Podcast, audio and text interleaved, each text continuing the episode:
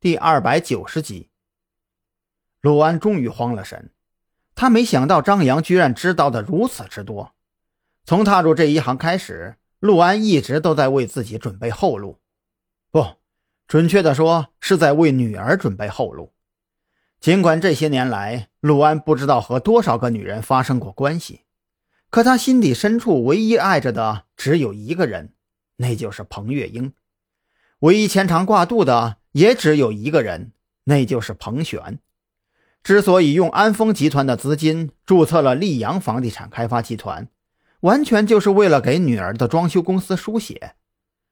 陆安和其他几个人不同，他很清楚，成为安宁财团匿名持股人意味着什么：自己迟早都会死，要么死在警察手里，要么死在安宁财团背后的掌控者手里。他唯一能够留给女儿的，就是足够他安度余生的财富。可是如今，张扬一语道破了他多年潜心经营的后手，更是将彭璇彻底的卷入了这个漩涡。这一刻，陆安怕了，不是为自己的生命或者财产而担忧，而是为了彭璇而担忧。璇儿，他什么都不知道，我宁愿背负他的不理解和骂名。只求你在我死后好好照顾他。陆安深吸了一口气。实际上，就在张扬将彭璇护在身后的那一瞬间，就已经在陆安心中留下了烙印。站在一个父亲的立场上，能够毫不犹豫将自己的女儿护在身后的，或许不是个好人，但是他肯定是个好女婿。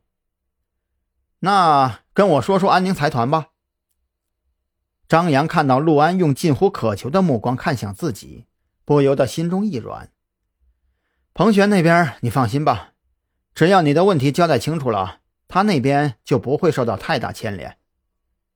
实际上，张扬也有些拿不准，毕竟彭璇的装修公司受到溧阳集团的长期输血，从两家公司的角度来讲，这是合乎法律的正常商业合作。可问题在于。溧阳集团的资金不见得完全干净，这笔赃款最终流入彭璇的个人账户，事后法院如何判决，张扬也不知道。好，我相信你一次。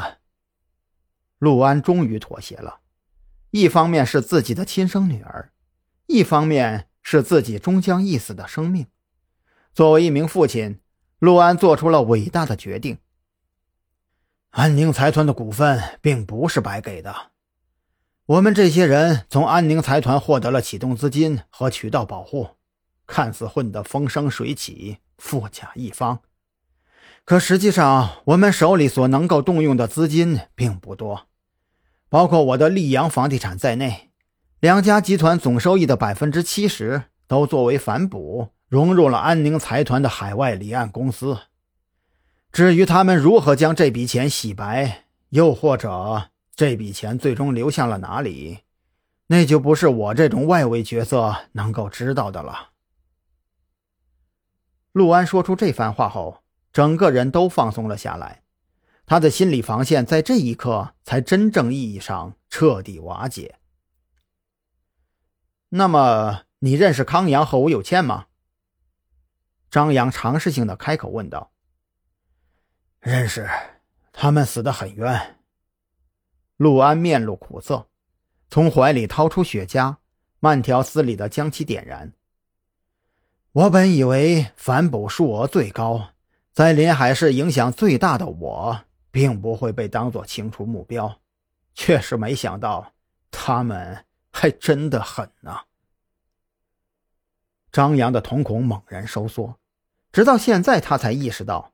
这个陆安知道的远要比自己想象的更多。